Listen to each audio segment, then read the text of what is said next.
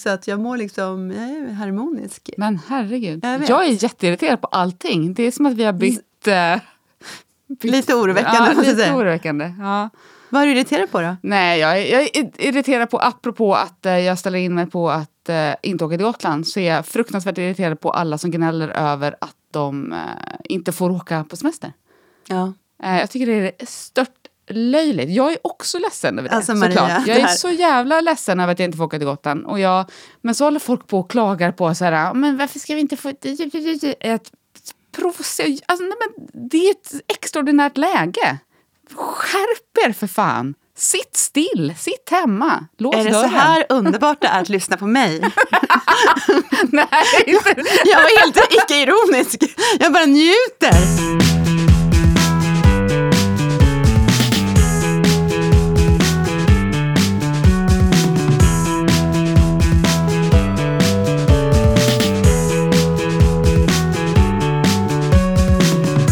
Välkomna till avsnitt åtta av Kejsaren naken.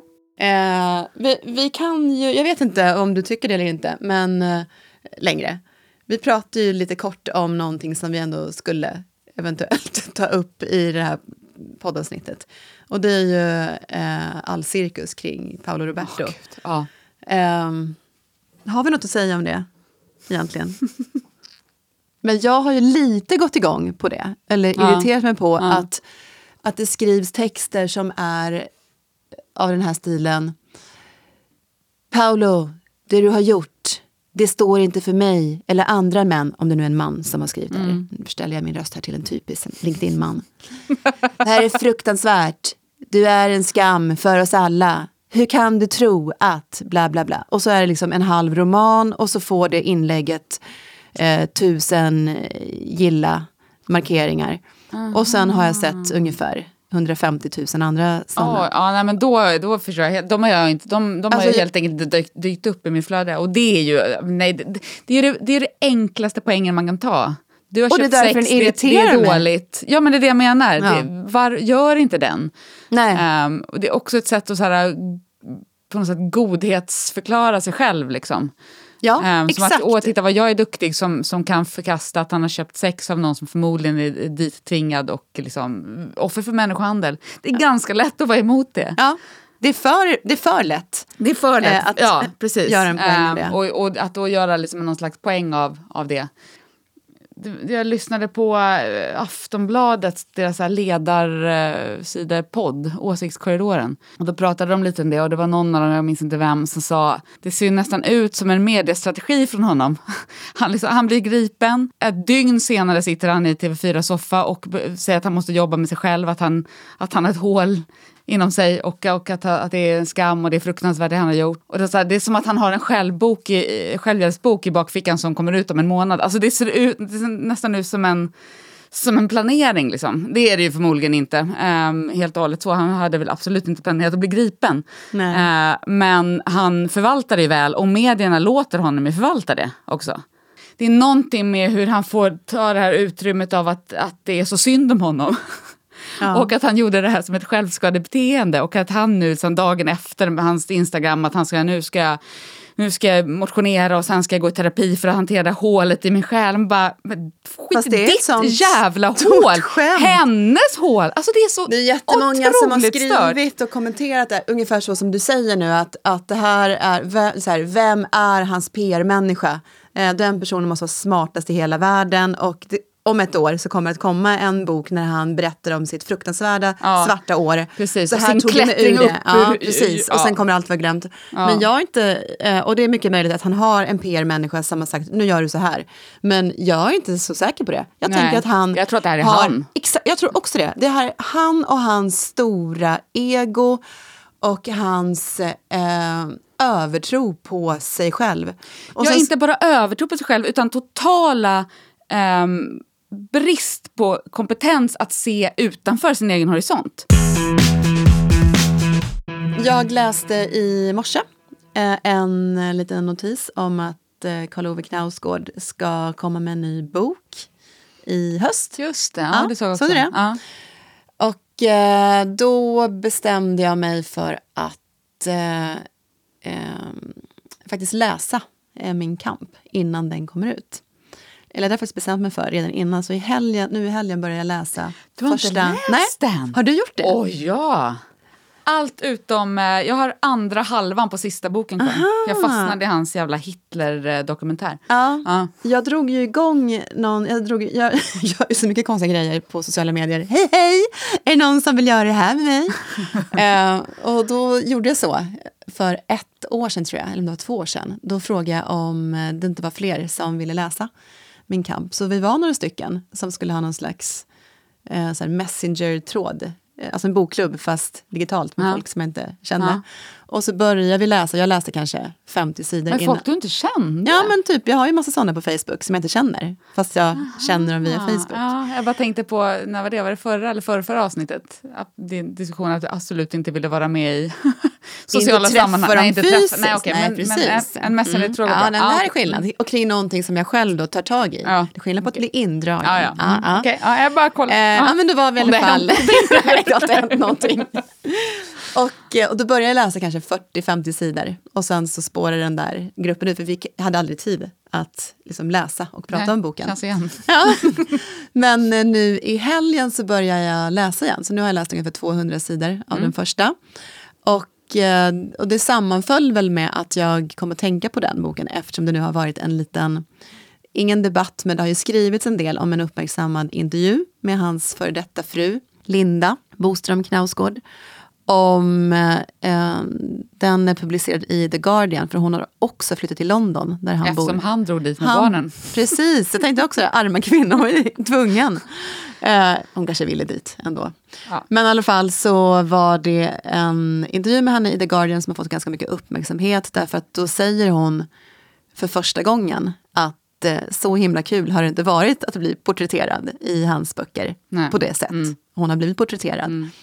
Och då tänkte jag, men nu ska jag ta tag i det här. Och eh, sen har jag också läst med intresse en del artiklar då som har skrivits eh, om den här intervjun med henne. Där man säger, ja, som, som finns på olika kultursidor här, här i Sverige, där man säger att oj, nu hamnar hans böcker i en helt ny dager, säger någon. Och så säger någon annan, vad korkat att eh, tro det. Eh, för så Ja. är det ju inte alls, ingenting har ju hänt egentligen. Och den, hela den här diskussionen blir aktuell igen om sanning och om fiktion och vems röst som eh, liksom är...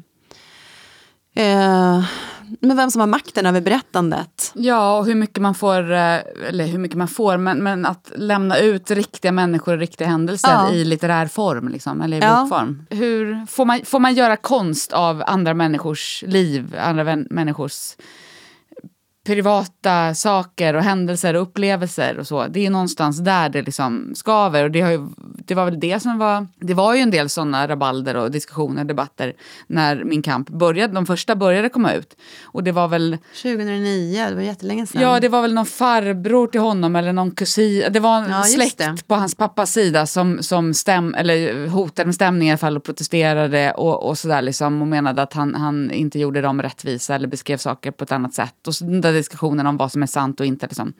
Men när det gäller de, här, de två, alltså Karl-Ove och Linda då, som jag kallar dem, som de är, jag känner dem så väl. Ehm, där tänker jag att det blir, jag vet inte, jag tycker liksom att det, de är båda författare, de gör ju samma sak. Ja. Jag kan liksom inte se det som ett stort Nej, jag kan inte heller se det. Och problem. dessutom det är så... svårare med de böckerna när folk skriver om människor som inte kan försvara sig med en egen bok på det sättet. Även om jag nu inte tycker att man ska liksom, förminska hennes bok till ett försvar, för det är ju inte det den är. Liksom. Men det är någonting med att jag, jag kan inte bli upprörd av det utelämnande han eventuellt gör av människor i sina böcker. Men å andra sidan, och det förstod jag eftersom jag då har läst fem och en halv Ja. av sex. Men jag förstod nu på de här äh, texterna som, Mm. som jag har läst att det är den andra halvan av sexan.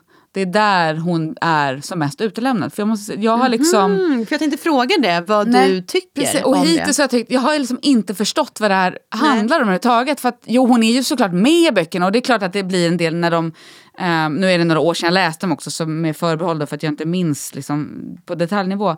Men, men det är klart att det finns en del liksom, utelämnande kring liksom, ja, med familjeliv med, med barn och föräldraledighet och alltså, sådana saker där hon kanske... Men jag, jag reagerade aldrig på att, att hon var utelämnad på sätt. Jag tyckte tvärtom faktiskt att hon var en väldigt perifer figur mm. i böckerna. Undrade mer och tänkte att det kanske handlade om att han väl valde att skona henne delvis.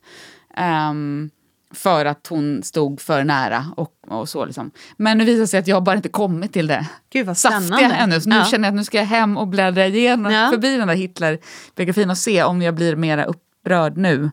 Men jag tror att jag är av den åsikten att jag tycker man måste få skriva om precis vad som helst. Jag förstår inte hur det annars skulle gå till. Nej. Eh, vem ska liksom bestämma vad du får och inte får göra? Nej, och vem bestämmer vad som är sant? Och det är klart att det är en komplikation, eller, att det är ett, någon slags etiskt dilemma um, att utelämna människor i din närhet och berätta saker om dem som de kanske som de inte vill ska komma ut för allmän beskådan. Men att skriva, Men, att skriva en roman, hur verklighets... Hur mycket stoff, så här, hur mycket stoff man den hämtar från sin, sitt liv eller från sina närståendes liv så är en roman alltid en roman. Uh, jag läste en fantastisk liten bok av Knausgård som heter Oavsiktligt. En liten tunn mm. sak. Har du läst den? Nej. Den är jättefin. Mm. En väldigt liten tunn bok som handlar om skrivandet.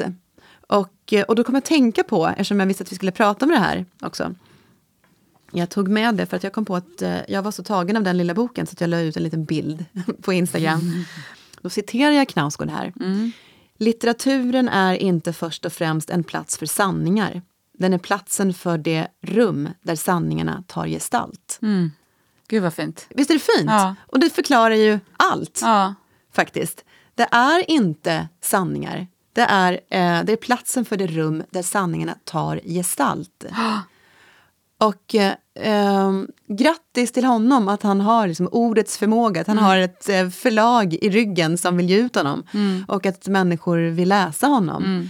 Och de sanningar han gestaltar. Mm. Och det är hans sanningar. Jag tänker att det finns väl en massa saker som är sanna i en massa olika romaner oavsett om de heter, karaktären heter samma sak som författaren eller om de bygger på verkliga händelser eller inte. För att det är sanningar som är liksom mer allmängiltiga eller som ska säga någonting om världen eller mänskligheten eller ja, sådär. Uh, varför är man inte intresserad av den diskussionen istället för att peka ut, har det där hänt eller har det där hänt eller har det där hänt? Uh, jag vet inte. Det, det, jag, jag, jag, har, jag har så svårt att förstå besattheten av den där gränsen. Det är kanske det. Jag har svårt att förstå varför man är så besatt av att dra gränsen mellan fiktion och verklighet. För jag tänker att de, precis som Knausgård säger, vi lever i en fiktionaliserad värld. Och allt folk skriver är mer eller mindre såklart influerat av vad de själva upplever. Vi hem, alltså även, om man inte skri, även om man skriver en en berättelse som, är liksom, som handlar om häxor och drakar så är det klart att man hämtar inspiration från människor man möter, situationer man är med om, um, känslor man har eller reaktioner man, man ser eller så för att liksom, gjuta liv i de här karaktärerna. Um, på samma sätt som vi liksom skapar narrativ om oss själva beroende på hur vi liksom, organisera vårt flöde på Instagram då, apropå Paolo. Vilket ju är ett sätt att berätta en, en, en, en berättelse om oss själva. Alltså jag, jag tycker liksom inte att det finns det finns inte en tydlig gräns. Nej. Och därför förstår jag inte varför man blir så otroligt upprörd över eller så är det just därför. Man, man vill så gärna ha den där gränsen. Och här, med de här böckerna som exempel så blir det tydligt att den gränsen inte existerar. För det går inte att säga, vare sig att det ena är baserat på verklighet helt och hållet eller att det är helt och hållet fiktion. Det går inte att säga det. Nej. Och här blir det tydligt och det är uppenbarligen något som stör. Vi har blivit som hyenor. Så att vi, eftersom på, vi, på, att, att, att, vi vill ha... Verkligheten är den nya fiktionen. Ja, liksom. exakt.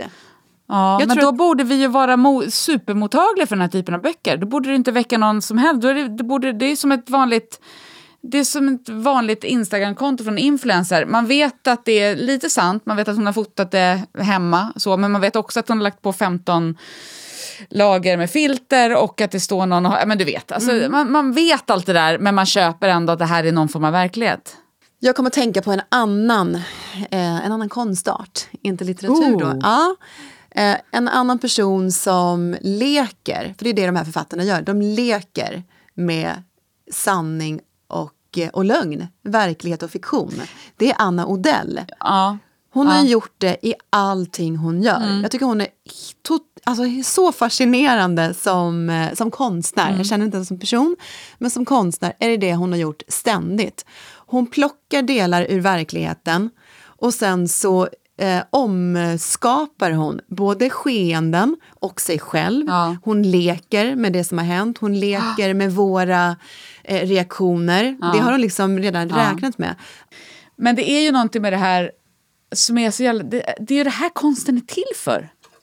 Den är väl till för att, att ja, men, gestalta sanningen, eller, eller vara det rum där sanningen gestaltas. Men att leka med de här gränserna, det är därför jag älskar litteratur. Och det är därför jag älskar konst och det är därför jag ibland kan känna att jag är trött på mitt jobb. Där det är extremt ty och tydligt med vad som är sant och inte, eller hur man, eller det är det i och för sig inte, eh, men, men, men med liksom metoder och, och gränser och struktur och sånt, vilket det måste vara. Men själva hela liksom kärnan i, i konst, vare sig det är litteratur eller film eller eh, bildkonst eller installationer, um, är ju det där uh, testandet och lekandet. Och liksom prövandet av gränser. Och en av de gränserna måste väl verkligen vara mellan verklighet och fiktion och mellan sanning och osanning eller lögn eller vad man nu tänker att det andra är. Liksom.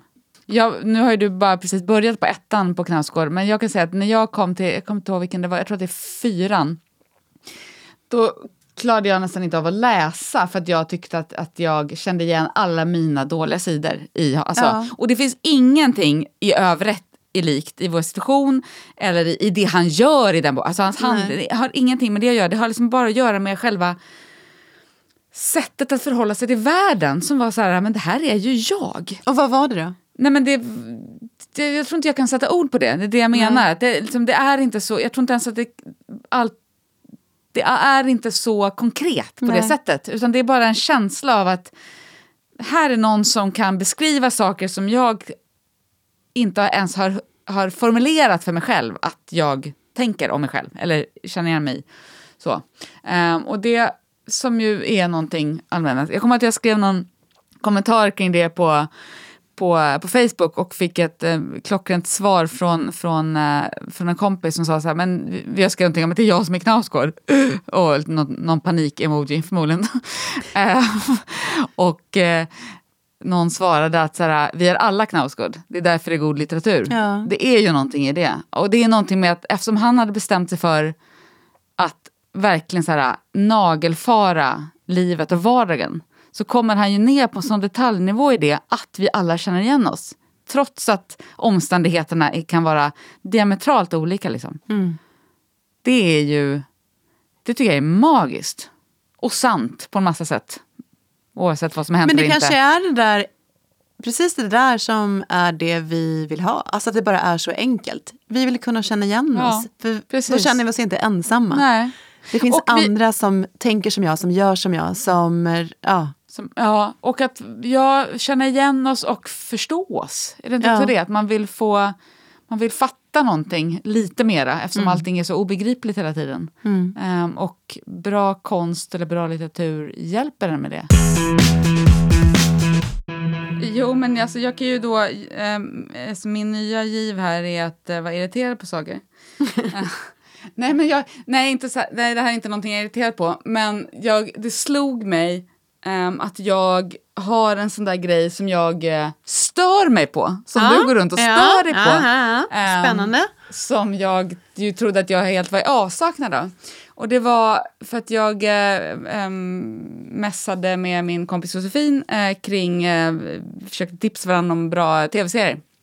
Ehm, och så messade hon att hon hade börjat kolla på en helt ny serie på HBO som heter ehm, I know this much is true, som tydligen är en miniserie som baserar sig på en bok. Jag, vet, jag har inte sett någonting av den. Ehm, men då insåg jag vad jag stör mig på. För den serien handlar tydligen om, som sagt jag vet ju ingenting om den egentligen, men det enda jag vet är att den handlar om två tvillingbröder och deras familj och svek och så här. Ah. Och då spelas de här bröderna av samma Ja. skådis. Och det här eh, finns också i, det här är ett jävligt poppisgrepp av någon obegriplig anledning. Ehm, men det finns en serie på också på HBO tror jag som heter The Deuce, har du sett den? Som handlar om prostitutionsstråket i New Nej. York på 70-talet och hela jättebra och, Mm. och eh, intressant kring liksom framväxten av, av porr, porren, porrindustrin och kopplat till prostitution och ja, Mm. så. Ehm, och liksom New York som en ganska kriminell och farlig stad. Ja, så. J- Jättebra serie. Men det, med det lilla då, minuset, att um, två av huvudkaraktärerna är bröder och spelas av samma person. Och det här står jag med på. Varför kan man inte kosta på sig att anställa två skådisar? Varför måste man göra en grej av att kolla de är tvillingar och de ser precis likadana ut? Gissa varför? För det är samma person! och så, det enda jag kan tänka på i alla scener de har mot varandra är så här, okej hur har de löst det tekniskt nu? Står han nu och pratar mot en annan skådis och sen så spelar han in samma scen igen fast pratar mot en annan. Förstå allt krångel som kommer rent inspelningstekniskt Alltså, för att göra det här. Bara för att man ska ha samma Men snubbe. gud Maria, det, här, alltså det enda som är konstigt i allt det här det är att det är det här du går igång på. Ska du säga? Så retar dig på, på obskyra Facebookgrupper. Nej, men jag tycker det, jag tycker det är ett, eh, en skymf mot eh, skådespelarkonsten. Faktiskt, Ja. tycker jag. Dels, och apropå sanning och, och, och fiktion, att man, inte för, att man inte litar mer på, eller är det det det handlar om? Litar man inte tillräckligt på, på tittarna, att de kan köpa, trots att de här personerna Nej, det inte är en ser likadana ut? marknadsföringsgrej. Det kan ju inte vara något Men då är annat. det ju ännu värre. Då är det ju verkligen en skymf mot skådespelarkonsten. Om allting ska handla... För jag tror att det snarare är det också. Att dels att det är coolt att det, den här killen, han, kolla, han kan spela två Ja. roller samtidigt. Och att de kan få flasha all sin, sin coola teknik som gör att ingen märker att det är Ja. samma. Men ja, förutom jag då. Så de ser det. Nej, det- den enda sak jag själv kan komma på att jag har, har eh, gått igång på det är att eh, den skenheliga före detta statsepidemiologen, numera konsulten, gubben Giesecke, är en Åh. riktig jäkla hycklare. Är han en hycklare? Alltså, jag tycker han känns kort. som epidemiologernas svar på GV. Han, han, kan, han, är- han är bra på one-liners och han har svar på allt. Fast GV har inte en enda gång någonsin i livet sagt en sak och gjort en annan. Är inte GV ändå någon typ av liksom superkonsekvent eh, surgubbe? Ja, ja, det är han kanske. Jag bara tänker, han, Det är säger- någonting med Ja. typ media Men har du inte hört vad han har typen. gjort? Nej, vad har han gjort? Det har ju varit väldigt tydliga instruktioner från Folkhälsomyndighetens dagliga presskonferenser Mm. om att nej, gamlingar, alltså 70-plussare, ska inte träffa sina barnbarn. Då går Giesecke ut och säger hehe, det har jag gjort i smyg ändå, det var inte så farligt. Vad är det för fel på gubben? Punkt. han verkar Vi behöver inte ens diskutera det. Vad är det för fel på honom? Ja, han verkar vara en lirare av rang. Det var det jag menade. Det är GV En också. lirare. Ja, jag gillar inte lirare. Du, ska vi, är vi klara Ja, vi är nu? klara. Ja. Jag Ska tror vi vi liksom har- säga hej då och sånt? Eller ska jag bara, vi bara drar? Ja, men vi bara drar. Vi bara drar. Okej. Vi drar. Ja. Men vänta lite nu, ska inte, ska inte du hylla din man ändå? Jo, det är klart jag ska hylla min man. Ehm, tack till Henrik Andersson Fågel som fixar allt med inspelningen och upplåter sin studio Ljudgrovan till oss. Han är faktiskt inte bara Marias man, han är också en kompetent yrkesmänniska. Precis. tack, tack. Då. Hej då.